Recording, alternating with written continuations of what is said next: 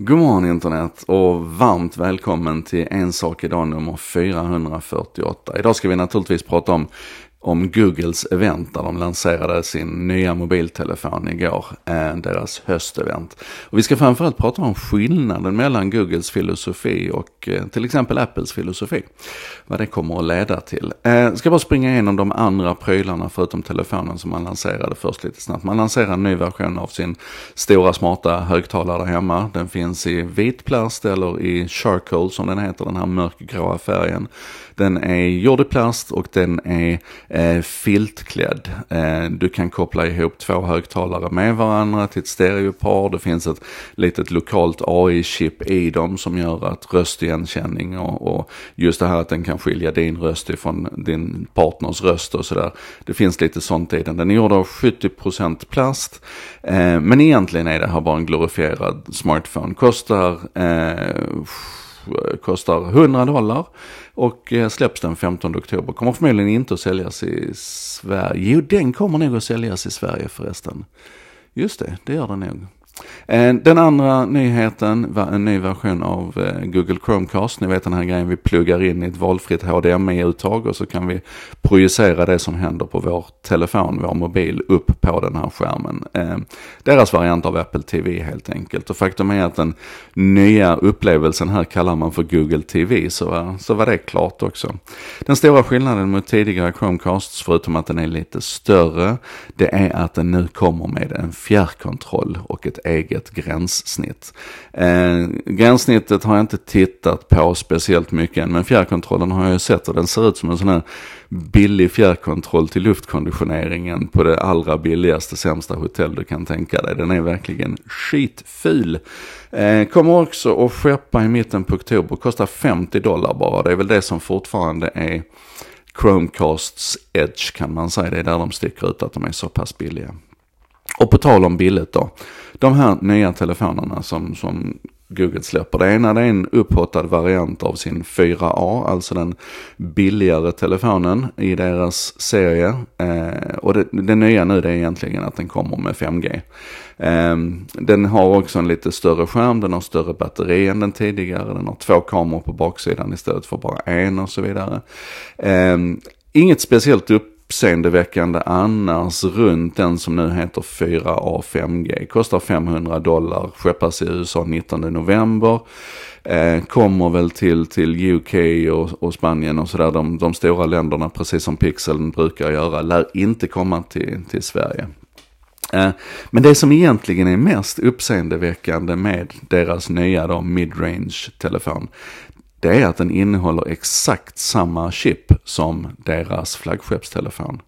Och det här är otroligt spännande. Alltså Google släpper ju nu också en Pixel 5 som naturligtvis också klarar Pixel, som också klarar 5G och, och, och sådär. Men eh, man har uppdaterat eh, uppdateringsfrekvensen på skärmen så man är uppe i 90 Hz istället. Man har bytt ut lite kameror på baksidan så man har ultrawide istället för telefoto som ingen ville ha och sådär.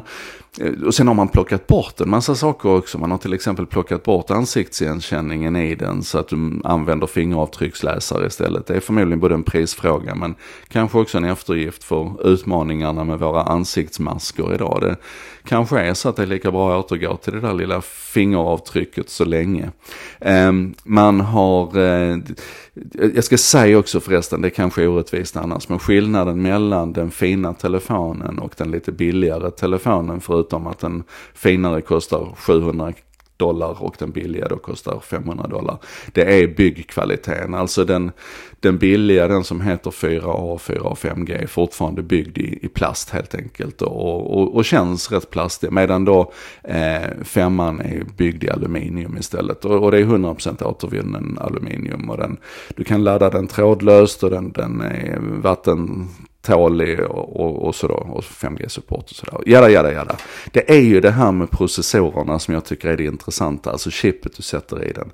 För de har ju Snapdragon-chip i sina pixeltelefoner och den vassaste Snapdragon-chippet eh, just nu heter 865.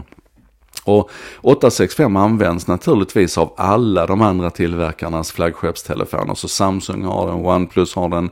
Och det är liksom, det är, det är någonstans normen att den dyraste telefonen ska ha det dyraste och finaste chippet. Och det är väldigt dyrt. Alltså jag tror att det här 865-chippet kostar kanske 150-170 dollar någonting. Medan det här billigare som man använder här då, 765G-chippet, det kostar 30 dollar kanske. Så det är en makalös prisskillnad och när du sen då liksom lägger kaka på kaka här så förstår du att det här påverkar utpriset högst avsevärt. Det är dessutom en, en lite enklare arkitektur för att modemet som du behöver för radiodelen det är inbyggt i 765G-chippet. Medan i 865 så ligger det som ett externt modem och sådär. Så att det är, en, det är en enklare arkitektur, ett enklare bygge, mycket billigare. Men också väldigt mycket långsammare. Nu säger inte jag att 765G-chippet är ett dåligt chip, men det är så uppenbart väldigt mycket långsammare än det maxade 865-chippet. Och det här är ju otroligt spännande att Google väljer att gå i den här riktningen. Jag tror inte att det bara har med pris att göra utan jag tror att det finns en generell idé här nu om att med den filosofin som Google har på sina tjänster att det är okej okay att avlasta saker och ting till molnet. Att en, en del av din bildbehandling kan ske på deras servrar någon annanstans i, i världen än i din hand. Med deras idé om att, eh, att din data, den, den tar vi hand om naturligtvis, men vi är okej okay med att vi lastar upp det till våra servrar på molnet och därmed kan liksom göra vissa saker där istället för att allting ska ske i din hand. Den filosofin, den, den ser vi nu effekterna av, för du behöver inte kräma upp lika mycket ute på kanten, ute i, ute i, i hårdvaran, ute på plats. Och jag vill ju då hävda att det är fantastiskt att vi har två så stora företag som Apple och Google som har diametralt skilda uppfattningar om detta och helt olika policies och principer. Där Apple ju är, det, det, det vet ni ju, de pratar ju oerhört mycket om privacy, de pratar ju väldigt mycket om att allting ska ske på din device och ingenting ska lämna den och så vidare. Men det betyder ju också att helt krast, Siri suger jämfört med Google Assistant. Eh, den bildigenkänningen som du får i Apple Photos, Apples bilder, den suger jämfört med det som du får i Google Photos. Den Alltså på alla punkter egentligen, så när du kommer till användarupplevelsen i den delen som ligger utanför känslan av att åh, mitt data är mitt, så vinner Google-modellen på alla plan.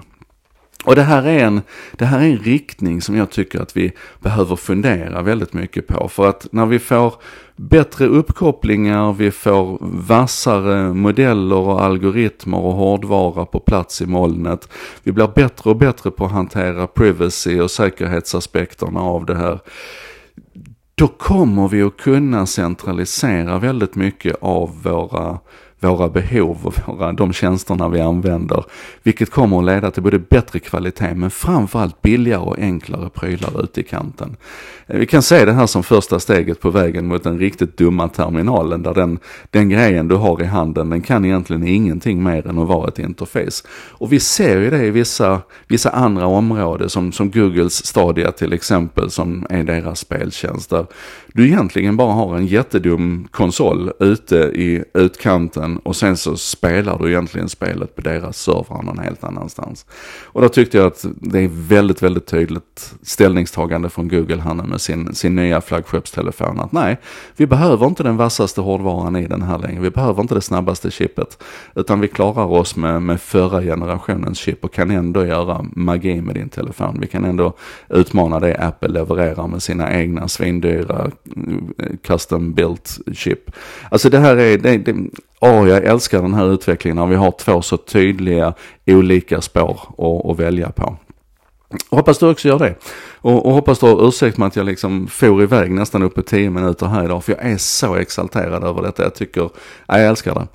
Eh, en sak idag, nummer 448 med mig Joakim Jardenberg. Eh, prenumerera på podden, få någon annan att lyssna på den. Eh, kommentera, likea, dela, ha dig. Så lovar jag att vi ses imorgon igen. Då blir det en sak idag, nummer 449. Fredagsgodis. Vi ses imorgon.